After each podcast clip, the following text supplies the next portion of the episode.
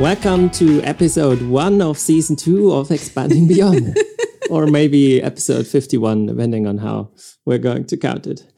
How are you doing, Monica? I'm doing quite well. I'll tell you guys a little bit more uh, over uh, over the episode, but um, I had time to, as I said, I was quitting, right? So I had time for uh, resting. I had time for uh, finding another job. Now, uh, finally, apparently, summer is uh, coming. A month left to spring.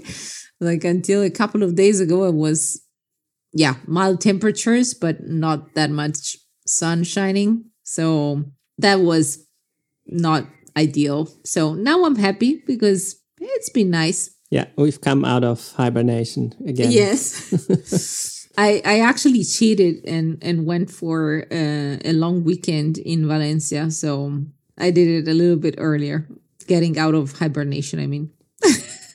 yeah, I mean, we tried to, but it was only in the north of Italy, and it was warmer, but not super warm. Yeah. At Easter. And how about you? Yeah, I mean, uh, being not not being sick after two weeks is nice, and yes. sort of the, the sunshine helps too. And I'm slowly, slowly getting out of out of work-wise out of whatever was happening. We can talk mm. about that later. I think yeah. the last time we uh, released an episode, the company had just been bought, and now yes. it's slowly. I'm we're slowly getting somewhere. I think. Only six months, and I don't know another six months. It takes time until we know or something. Takes time. It's uh, uh yeah. Well, let's talk about it later, but I mean, you have to think it's a gigantic merge of cultures and uh, and uh, habits and uh, personal preferences and people. It's uh, yeah. it is a complex operation. Okay, so where do we start? I don't know. I would start with uh, acknowledging the fact that it has been six months, as you said. Uh, our last episode, I checked, is on the 20th of December. So yeah. it's basically really six months. well, five. But we're back. We're back. And I'm happy about that because uh, I actually missed our chats. Uh, I mean, we had the chance to meet, and of course, every now and then we uh, talk to each other over Telegram. But you know, like yeah, I was, it's not the same. Yeah, it's not the same. well, then let's start with what I said. Like uh, I would, uh, I would talk a little bit about this later in the sense that uh, what happened till December. Uh, so I uh, did my couple of weeks off, uh, like really, really off. I traveled abroad, and that was great because there's always that moment where you really unplug. You know, like your habits are completely thrown off. Uh, you don't have that much connection because it's even like so such a different time zone. So that's uh, that's also good. And then I came back and I spent another couple of weeks just chilling in my house because I knew that I uh, had uh, found another job. Mm-hmm. And it's exactly what I wanted. Uh, remember how I told everyone uh, back then. I was like, yeah, I was expecting to go to a smaller company, a smaller team, be more hands on, and that actually didn't happen. Well, now it happened um, because I joined a company that it's um, at the moment six people, me included. Mm-hmm. so it's teeny, teeny, tiny. And uh, we are coming up with our product right now. I was able to witness a pivot and how fast a company this small can pivot. um, because I joined on the 1st of February, and basically by the end of February, we were like, nah, nah, that's not gonna cut it. Let's let's change it. And we did. And uh, another couple of weeks passed, and we were like, nah, that's not gonna cut it. Let's change. so uh, that has been basically what I've been doing. Like I have this fancy title, you know, head of engineering, um, but it's like two engineers plus me. Yeah. So uh, it's uh, it has been a bit of a challenge because um, it's a completely different setup from what I'm used to. I am super close to everything that happens. Uh, like literally, the CEO is one reporting line away. Literally, he is my boss. So. Mm. you know like there's not that much of bureaucracy. Uh, it's uh, it's nice to be back to yeah yeah like consider your holidays approved even if they're not approved on the tools. Like who cares? Yeah. Oh i'm gonna switch this day with this other day. Yeah that's fine. Go for it. No problem. Ciao. See you next week yeah. um it has been a bit of a challenge because uh it's a, you know like i'm used to work in such a focused way i mean i'm focused but you guys get what I mean in such a focused way. Like, okay, we need to get this out of the out of the door. There's uh, the next deadline, and what about uh, the next trimester or whatever? It's like so. It's bam, bam, bam. What's the end of the sprint? Couple of weeks. What's the goal? Again, bam, bam, bam. When are we gonna release this? So it it's it's very fast paced, and everybody was like, "Oh, you're joining a startup. It's gonna be crazy," and I'm like, "It's not." It's really not. it's like, yes, we can be very fast, as I said. Like we did two pivots in a month and a half, but it's not exhausting. It's not tiring. It's not, there's a lot of structure that is missing. And therefore, everything feels so light. It's almost exhilarating sometimes. Yeah. yeah so uh, everything you're saying you can sort of um, i don't know take the opposite and that's where i am so tell me a little bit about that yeah so um, as mentioned in the previous episode back then sort of my my company got bought uh, by well not really a competitor but someone in the broader area who thought hey that that would sort of fit into our portfolio of projects uh, of, of products pretty well Mm-hmm. So we went from a 200, roughly 200 people company to, well, almost an order of magnitude bigger. Wow. Um, wow. So that was that was the one thing, and it's not like, and and then it's sort of a completely different different way of working as well. I would say on mm. on the mm. one hand, so what we had been doing, we've built we've built a SaaS application essentially. And yes, we sold it to business, but we didn't sell it to the really, really biggest companies in the world. Mm-hmm.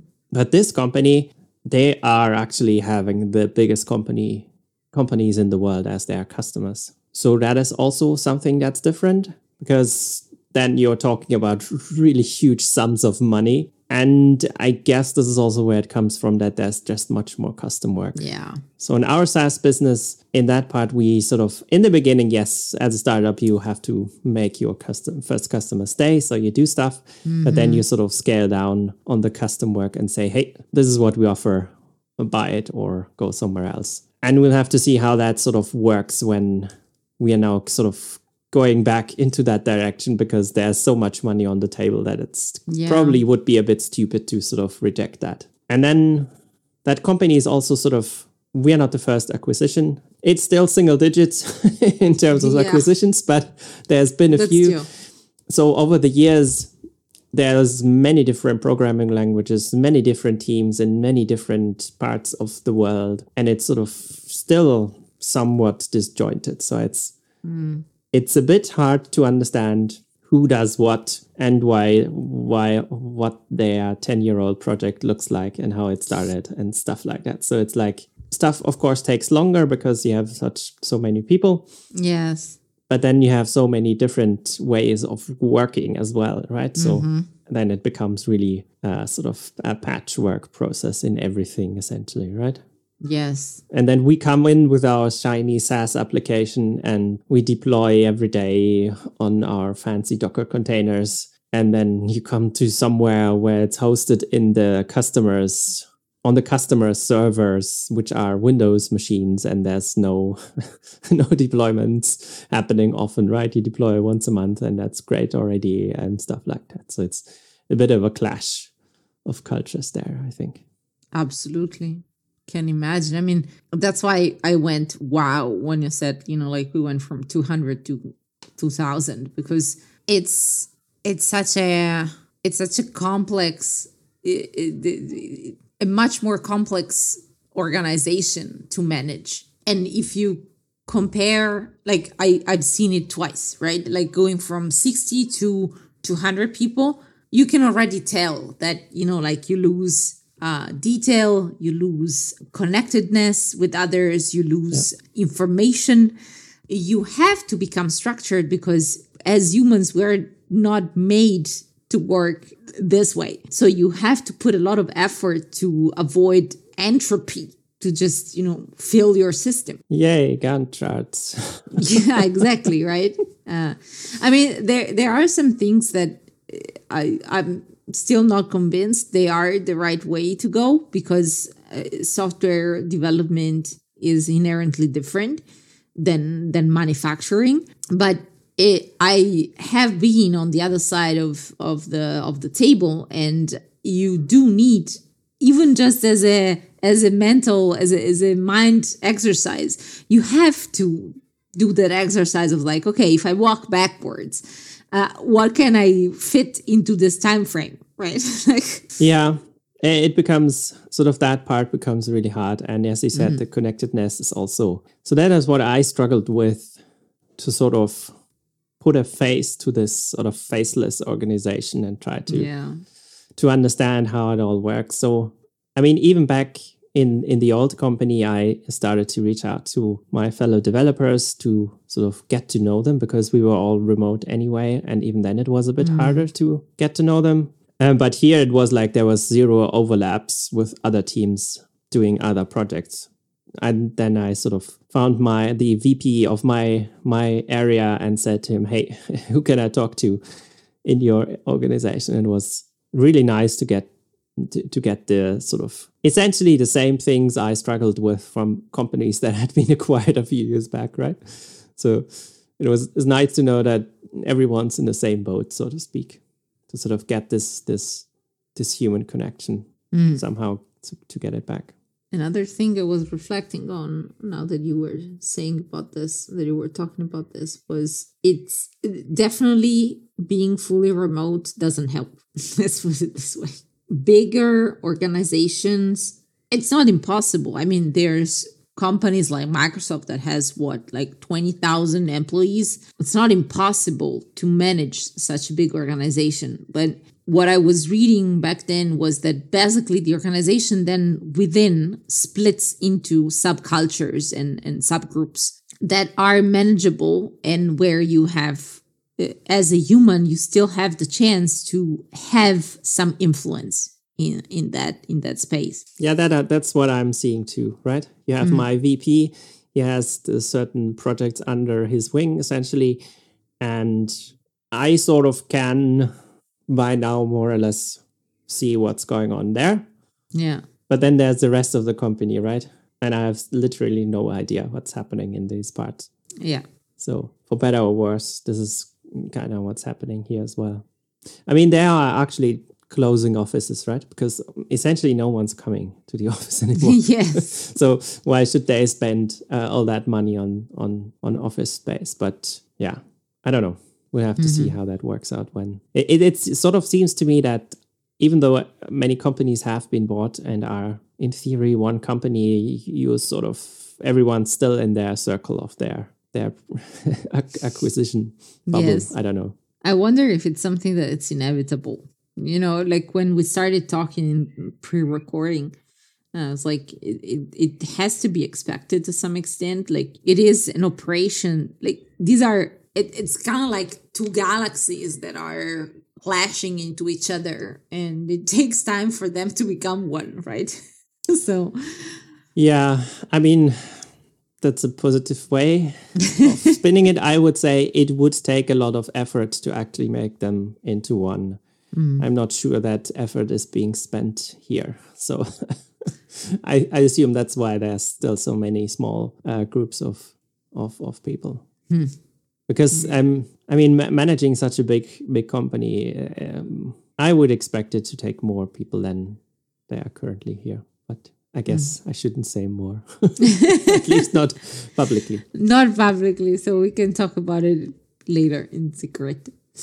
Again, um, what you say resonates with me because I was also thinking about the time in which, I mean, in in my last job, I didn't had that much this feeling when the company was expanding because I wasn't there for a very long time. I like I knew that there were parts of the organization that despite it being like what 230 people something like this. So it's not humongous, but there were part of the organizations that I was I wasn't able to uh to reach unless I was reaching for it on purpose.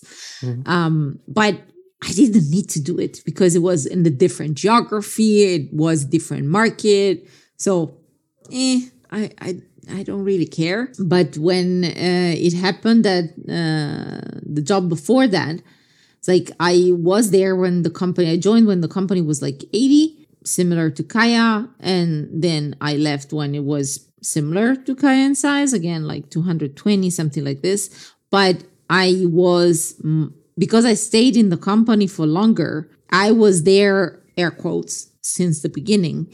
I was really part of the, you know, of the foundation. Bear with me, guys who were Freeletics before me, but you know what I mean. So when the company started to get bigger and we had a higher influx of people coming from outside with different mindsets, with different ideas and so on, I was subconsciously trying to keep the same level of connectedness that I had with the rest of the org. And it basically brought me to burnout because I wasn't able. Like I had to build up all these relationships that I that they, there were too many, too many, too fast. So uh, what I'm trying to say here is that I experienced that at that size. So trying to do that with a 2000 companies, and I know we shouldn't say crazy, but sorry, habit. Yeah, let's see how it goes. I mean, I'm I'm I'm aiming for I don't know one person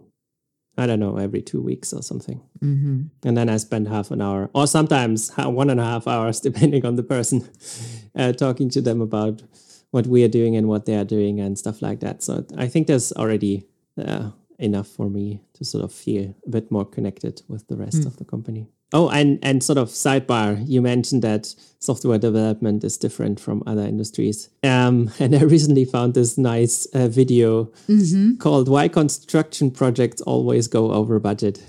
Um, so this is a, a, real sort of I don't know uh, civil engineer.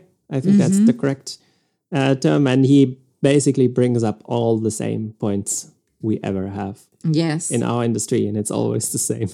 I don't so. remember where I read about this, but there was someone actually saying exactly the same thing from an uh, from a software engineering perspective. It was like we think that other engine er, other kind of engineering are you know like they're able to better predict the outcome of their work but we just assume that because we don't know about that kind of engineering.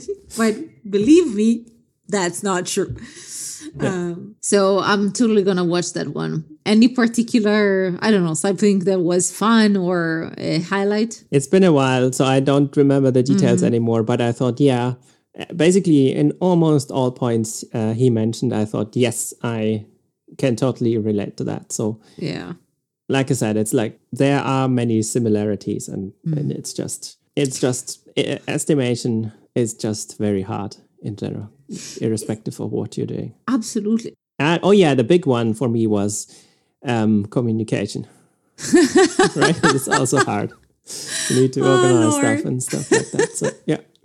It's always the same. I recently had a conversation on this in uh, one of my. Uh, it's not exactly a meetup. It's just a call that every now and then I'm having with other guys from the Italian Ruby community that are interested in uh, in leadership and uh, management. So we just show up every now and then and we hang out. And um, this one guy uh, was telling me, "Is like you know, like I'm having this issue. Is like people want to have uh, like they take estimations that we do for our team and then they bring them outside and then i we get scolded because you know like, uh, it wasn't exact. I was like that's an estimation motherfucker. Like yes exactly. It is an estimation. And this is what people don't at this point you know what? I don't think that people don't understand. I think that people do understand. Like if you if you really point that out to them as that that is an estimation they do acknowledge the fact that yeah of course you can't foresee the future right? But it, it's still so like humans don't like uncertainty. They don't like that at all. It's like it's really something that goes against our very fiber. We're looking for certainty in everything that surrounds us. Uh, we look for certainty, like look at weather forecast or um, gonna upset someone, and I'm sorry for that, but religion. Um, believe me, guys, I'm not joking in the sense that I know I'm gonna upset someone, but that's my personal opinion. So we do look for things that make our life less scary. That's that's also what makes people now more prone to believe unbelievable things because the system we live in is extremely complex. And therefore it's like i don't understand it so i'm looking for things that i can recognize and i can understand. Even if by looking at them from a logical scientific mathematical perspective it doesn't make any. So there's always going to be this issue. What I told this person was, eh, you know, like, I don't think that those numbers should get out of the team. That's not fair. Like, that's a way for the team to understand how close they are to really understanding themselves as a group of professionals. What can we deliver roundabout in this time? It connects back to what I realized talking with a friend of mine recently. She is uh, still a PM at Freeletics. And she was telling us like, oh, we're gonna do this and that. And it's like, how long can it take? And I'm even if I'm not there, I haven't worked there for like three years now. I was like, how much can it be? Like three days? It's like that's the scale. I can tell you that it's not gonna take three weeks, but it's gonna take maybe a week if it's very late, mm. right? Like with all things considered meetings and pull requests uh, and reviews and deploying and bugs and whatnot. Why? Because i know that system very well. The more i work with a specific system the more i know it and i can predict that with a good level of confidence what is what the system is gonna is how the system is gonna behave. The more time i spend away from it be it in the future or in the past uh, the less i can be precise about the system because i do not know the system. And it, again it's kind of obvious when you say it that way but it's always hard for people to you know like take that step back and and, and realize what they're asking for. You're asking for precision when is physically, and I mean physical as in the science, physics tells yeah. me it's impossible to tell you that. Yeah, I wonder.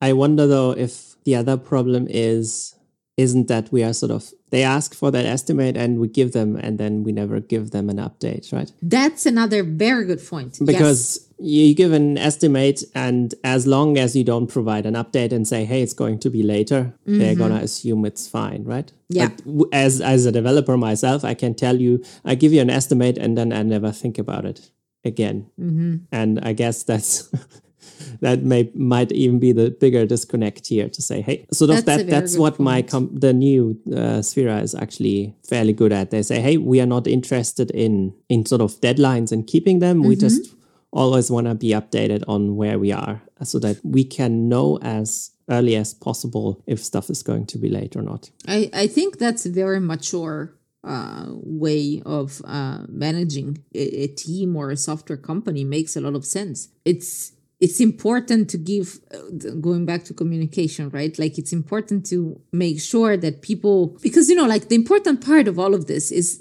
being able to react so if we're gonna be late on something and we are gonna be late uh, if we're gonna be late on something it's important for the rest of the organization to know because there are budgets to be changed. There's going to be um, marketing campaigns to be postponed or to be um, if something happens miraculously that it's uh, said it happens earlier uh, that like the date has to be to change or we need to update a, a third party or things like that. So like you need to give the system around you the ability to to react Otherwise, it's just a piece of information. What I think it's important, by the way, it's also to be able to reflect on those numbers as a team again, because that's the only way you can understand yourself better as a team. So this this person I was talking to, uh, he had exactly this grudge with uh the concept of you know like estimating things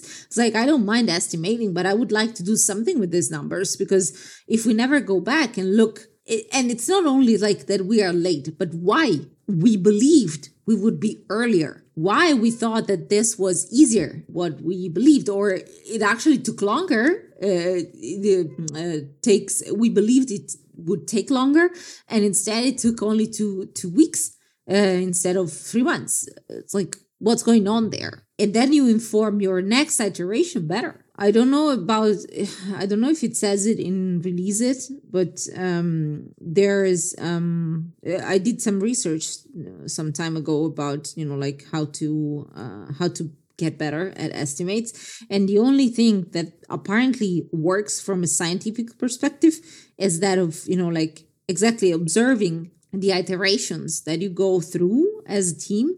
Basically it's a it's a simulation air quotes again um, that you're carrying through and uh, you're collecting data points. And then you statistically you can project. So it was uh, maybe i can find that article somewhere. I, I should have I, i'm pretty confident that i stored it somewhere. I mean the question then is how but then the company would also need to value this mm-hmm. enough for you to spend the time on going back all the time right? Yes and this is sort of always the, the question. Yes, we want the correct estimates, but it's not important enough to actually spend enough time on it to actually yeah. get good at it, right?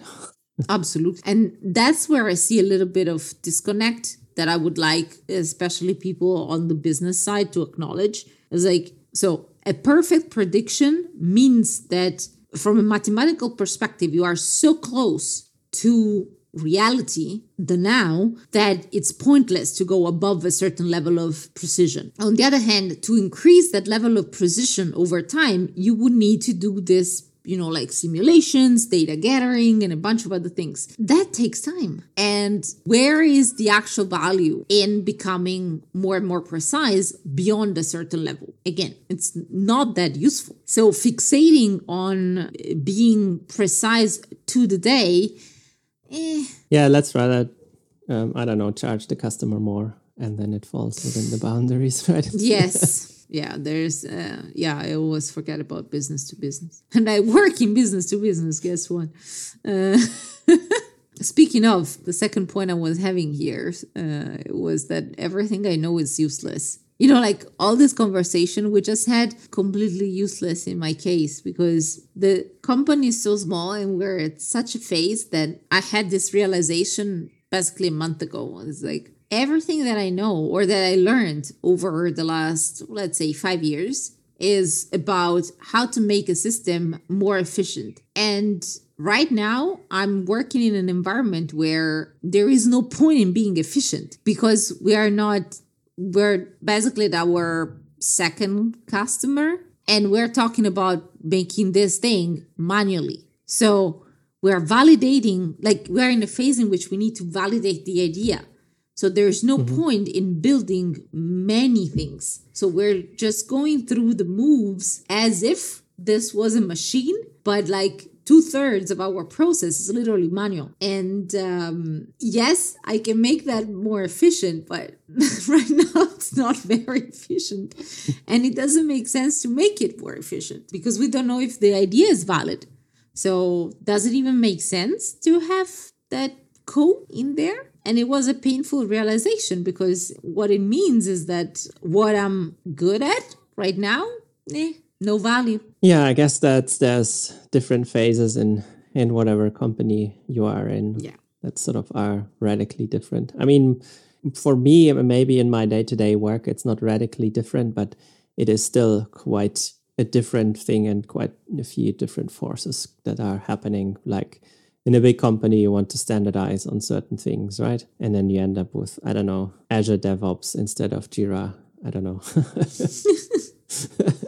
and possibly now I don't think we end up with Windows Server for our stuff. That seems a bit far fetched, but uh, I could see a point, a world where that that uh, would make sense for the company as a whole, right? Yeah. Are you planning to move to a different technology stack? No, sort of. There's many technology stacks in this company, and I think. Mm.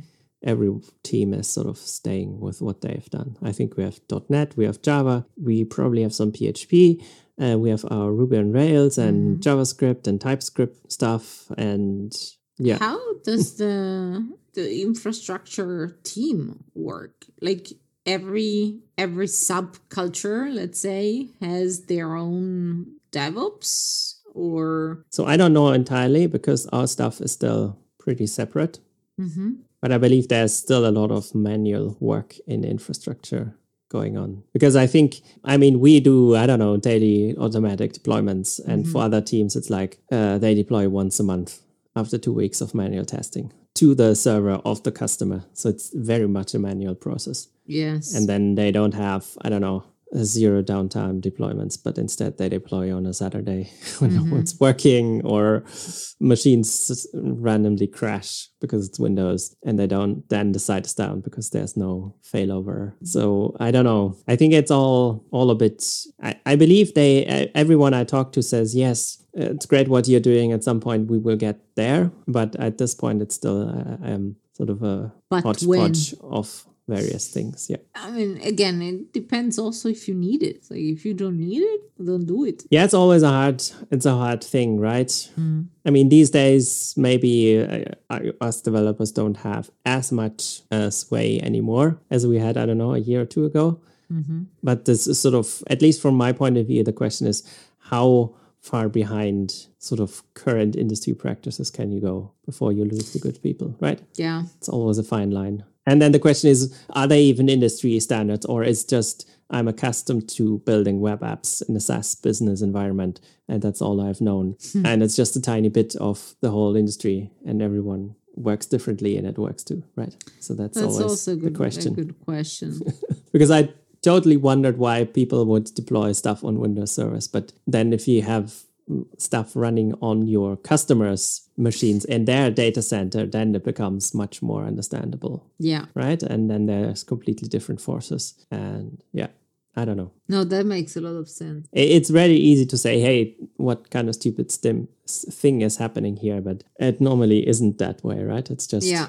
there's other stuff going on that I mean, I, I found out a lot of that stuff when I started talking to other developers from other teams and found out what they are doing and what's what's going on there. And then it sort of starts to make sense. You know approaching things with curiosity. Yeah after uh, long enough being grumpy about it i thought maybe i should just talk to the other Let people and figure and it out. yeah.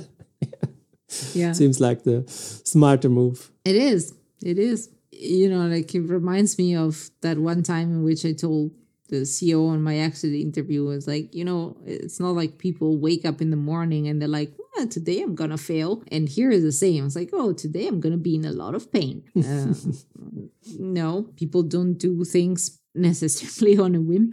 There's usually a reason. You might not agree with that reason, but uh, the world is so weird.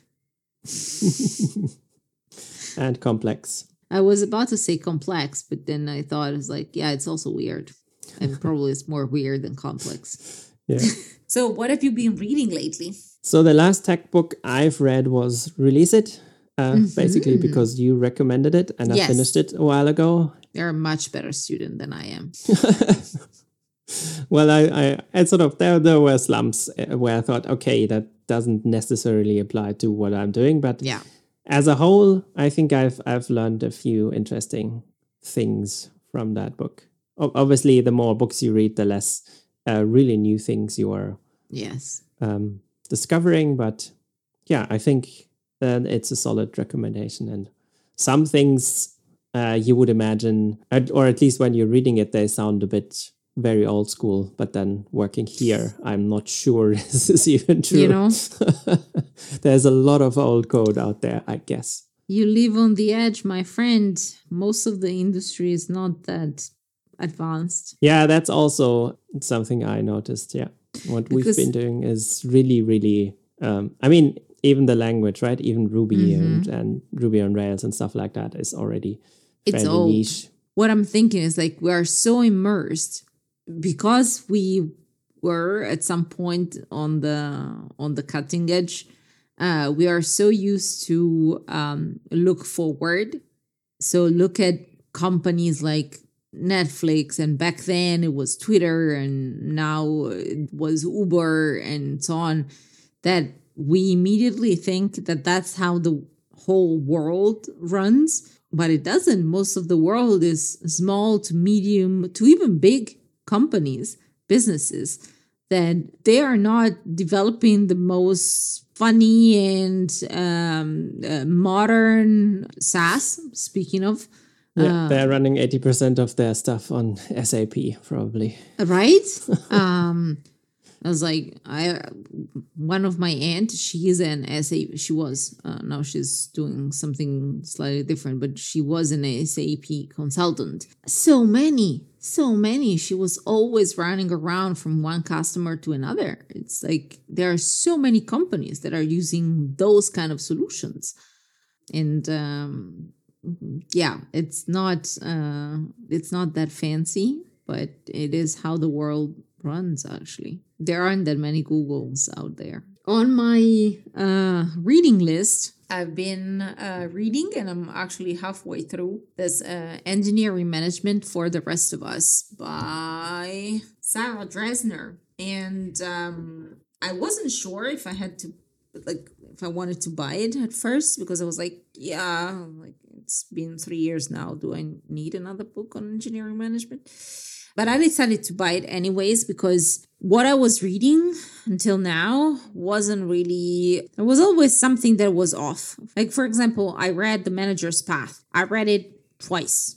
Cover to cover, and then I read it here and there, bits and pieces, uh, multiple times. Very concise not that many examples not very practical in the sense like really tries to summarize the whole career that you can have as a manager in uh, in an engineering department there's this other one from uh, Will Larson that I can't remember now. Title, I'll find it. And that one is a little bit more practical, but because it's only in ebook and it's basically a polished version of his blog, not that cohesive, let's say. This one, I think it has, it's very well positioned in between these two. It can be very practical. It's it can be concise. It gives you clear examples. It reminds me a little bit of radical candor. Like you, you know, like you have this very discursive uh, way of writing. It's very conversational,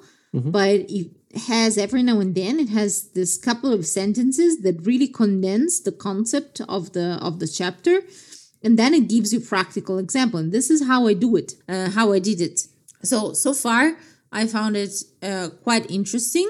I i cannot really say that i learned something new so far but i'm halfway through. It's also not very compared to the manager's path really focuses on you as a line manager as an engineering manager so not thinking about when you're going to be a CTO and when you're going to be this or that. Uh, so very on point. So also I would recommend that even if you're curious about understanding what's going through your boss head, go for it. Not not in your case, Urban. You were an engineer manager too, so Yeah, I that. tried it.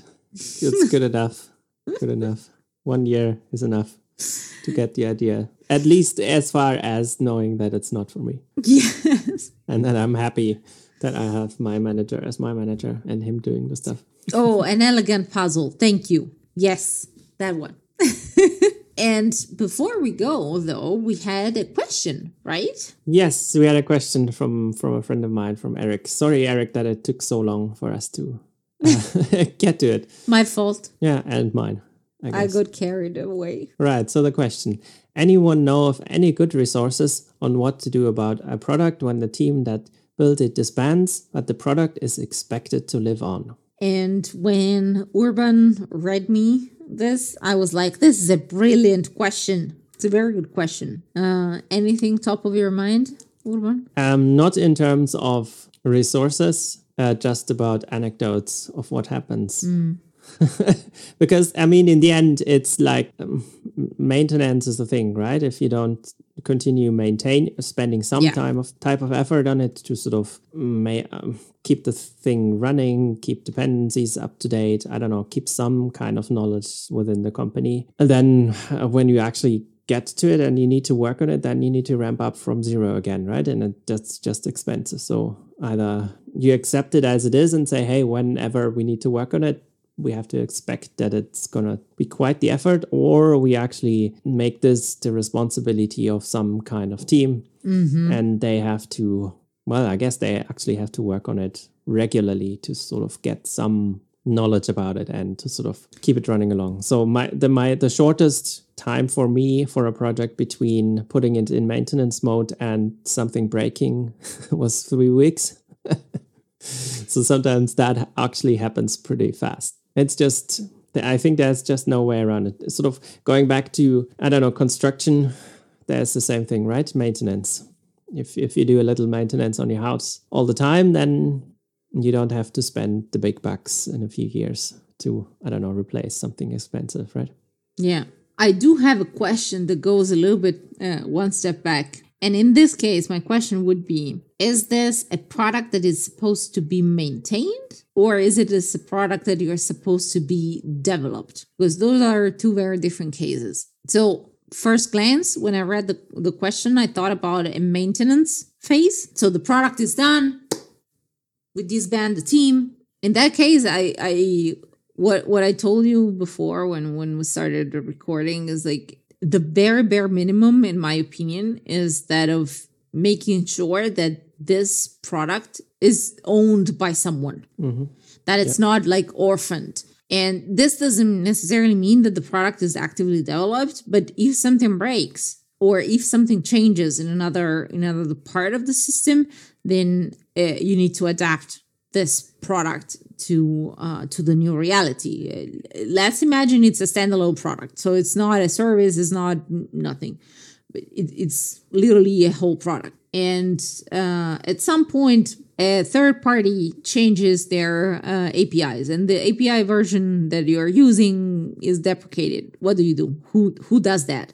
Like, if you don't have clear ownership uh, of this product, then it will be a huge fight about uh, who does what and why do we have to do it, and uh, uh, but why that team, and, it takes a lot of time to get to a conclusion usually about who does what, and then you have the additional time of people that have to get familiar with the product because they don't know, they have never worked with it, blah blah blah. So, I mean, this is an extreme case, let's say. Um, but frankly, it happened to me at least a couple of times where we had Yeah, I was gonna say this is Right? not an extreme case. That's like day to day. exactly, it's not that extreme. Yeah. Like for example, it reminds me of you know like the the we had this uh, we called that payment system. It wasn't really for paying, but it was for giving people access to the product. At some point, the the team that was created to build it disbanded. Like who owns it? So there were two or three people, me included, that had the most knowledge about it. So we kind of owned it, even if it was basically stable. But at some point, there was someone that was asking about, uh, oh, can we change slightly this functionality? Or uh, there's a new field uh, that Apple has added to their subscription um, APIs. So we need to also process that and blah, blah, blah. So that way, it was to some extent clear uh, who had the ownership and who was supposed to maintain it. But then I left, and there was not really that big of an ownership at that point. And then it's like, oh, there, the PayPal has, you know, like disbanded old, um, sorry, not disbanded, but you get what I mean, as um, Discontinued. Discontinued. Thank you. Uh, their um, uh, this version of their api and you need to change it. Uh, so we need to, to to change it. And uh, what do you do? Yeah, you have to. There was a huge discussion blah blah blah and it was so close to the deadline that they changed it that was very close. So good resources. I can look if I can find something. Yeah, uh, yeah, it was a good point about what what the question is even about, right? Mm. You said that uh, you thought the one option would be that I don't know the thing is put in maintenance mode, but sort of the other thing that could happen is that I don't know you have some external contractor build something for you, mm-hmm. and then they hand it over to you. Ah, that's a good point. And how do you deal with that?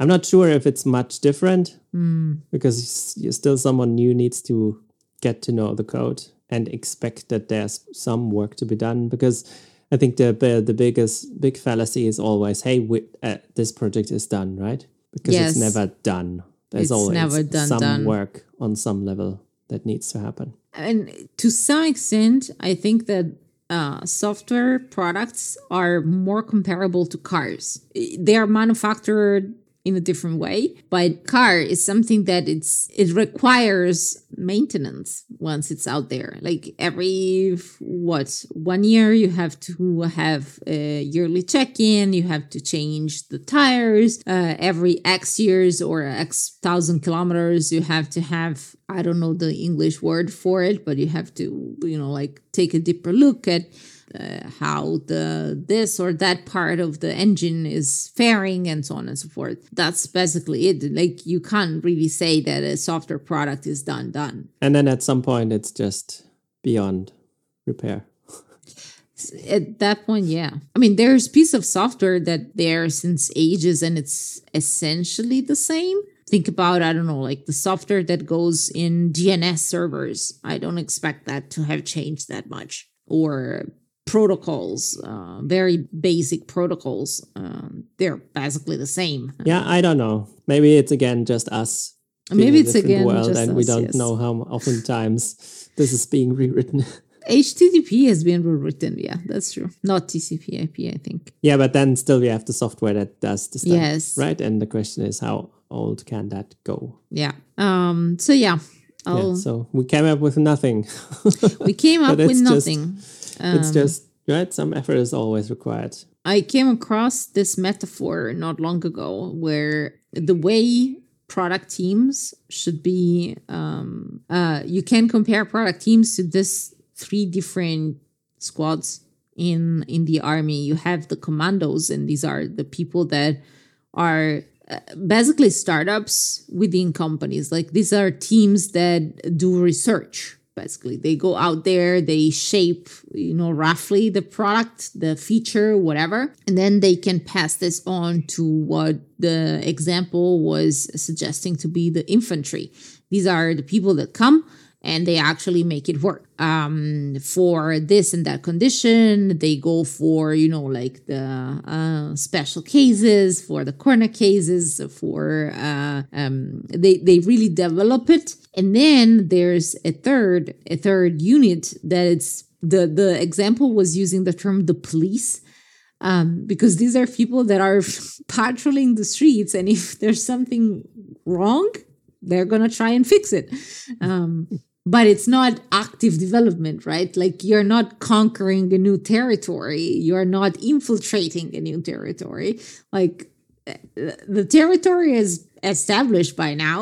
Like we just have to make sure that things run smoothly. So if we're talking about maintenance in this case that's what i would suggest. I never really liked the idea of having teams completely dedicated to that because it's easy then to um, for the other teams to just say yeah someone else will take care of it. Fuck it.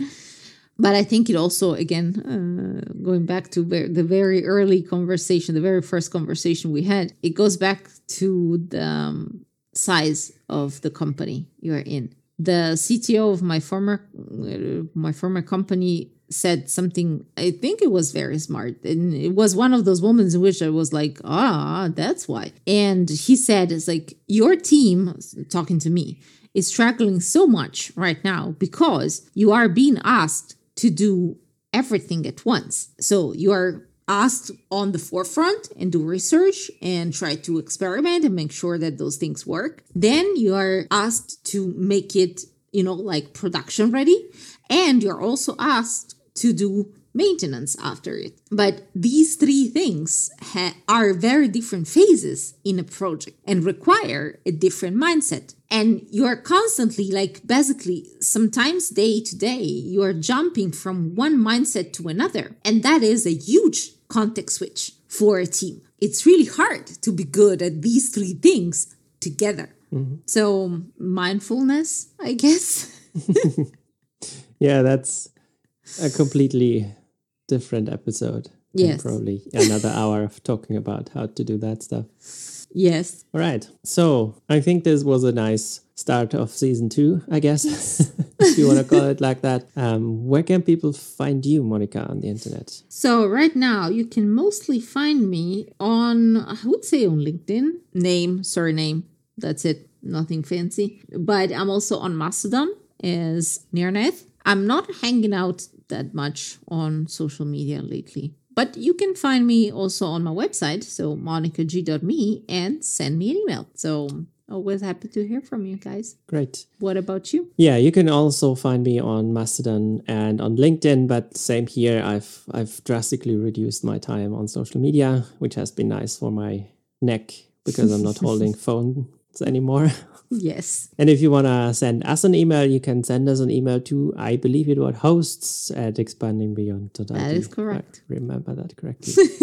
All right. It was really great talking to you again, Monica. Let's As not make it another six months. yes. Ah, one place where you can find me physically uh, soon enough is going to be the Italian Ruby Day. On the 16th of June, we'll be in Verona for the annual get together of the Italian Ruby community.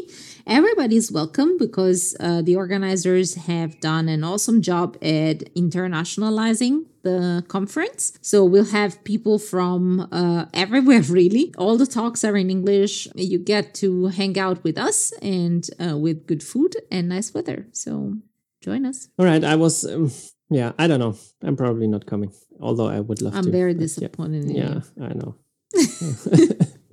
Maybe after two weeks of being sick, I'm I'm sort of I'd rather not do anything actually. But, you need to rest. Yeah. But I can send you pictures. and I believe uh, you can also attend online, right? Yes, yes, that's true. Um, so everything will be streamed. Uh, so you can also buy an uh, a ticket for just the online event, and um, we're gonna take care of you All right. in a So- nice way, not with guns. I mean, it's Italy, not the Yeah. US, right? So, That's true. I actually found out that Italy is probably, I think it's the safest country in Europe, and if not, it's like one of the three most safe country in Europe. especially the north, right? Well, but in general, like we're actually quite chill. All right. Just don't park in the wrong spot. okay. Till So, next time. See you next time. Bye bye. Bye, people.